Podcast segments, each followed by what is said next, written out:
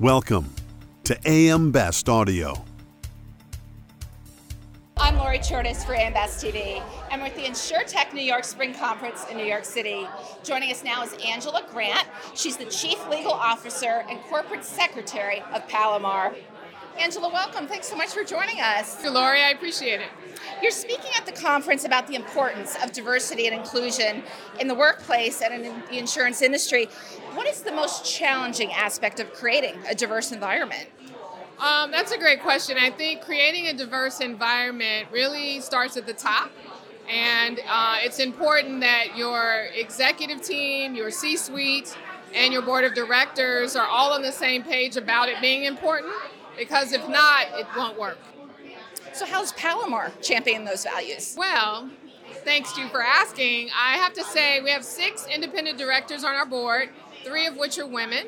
We also have um, a, a, lot of underrepresented folks in our makeup of our staff. Our uh, senior leadership team, our C suite has two women. We have minorities there as well.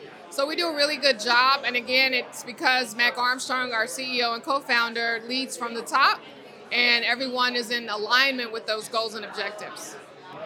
While DEI initiatives are critical, why is it important for insurers to also create an inclusive business strategy? Well, because you can make money and also do good. Um, and it, it should not be about benevolence that we have a diverse and inclusive environment. It's because we can add more value to the consumers that are out in the marketplace. And in underrepresented communities, lots of them aren't even considered in developing products and services. So if you include everyone in that concept, meaning the product development team has diverse voices and thoughts, as well as your executive leadership team, your board, and your C suite, then you make more money, which is what we're all here for. What efforts are those in the industry making to incorporate ESG considerations into their operations and remain committed to sustainability and citizenship? Um, from an industry perspective or from a Palomar perspective? Uh, both. Okay. So, from an industry perspective, I think everyone's working towards becoming net zero um, with their carbon footprint.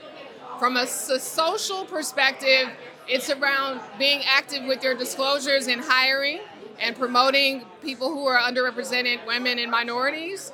Uh, from a governance perspective, I think it's allowing your shareholders to have more of a say in what's happening in your operation. Palomar is in alignment with all of those things. I'm also responsible for ESG for our company, and we have very strong goals and objectives tied to all of those things that we just t- discussed. And actually, at the beginning of the month, we early March published our sustainability and citizenship report, which outlines what we did in 2022 and what we have on the horizon for this year. What types of innovation are you seeing in specialty insurance? And why is the specialty market ripe for innovation? Oh, that's a great question. Um, innovation is something that ties to data, it ties to analytics, it also ties to people. And so the specialty market is ripe for innovation around all of those things, especially relationship building and programs. And so Palomar is expanding into other lines of business through our program um, sort of concept, which is Palomar Front.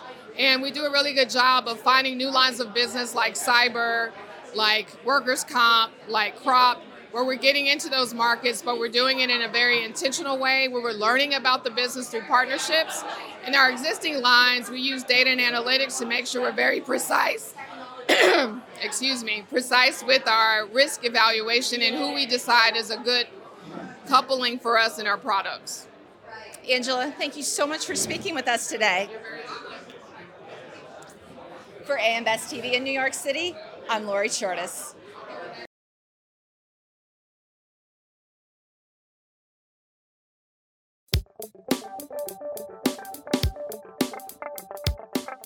Looking to get the full attention of the insurance industry?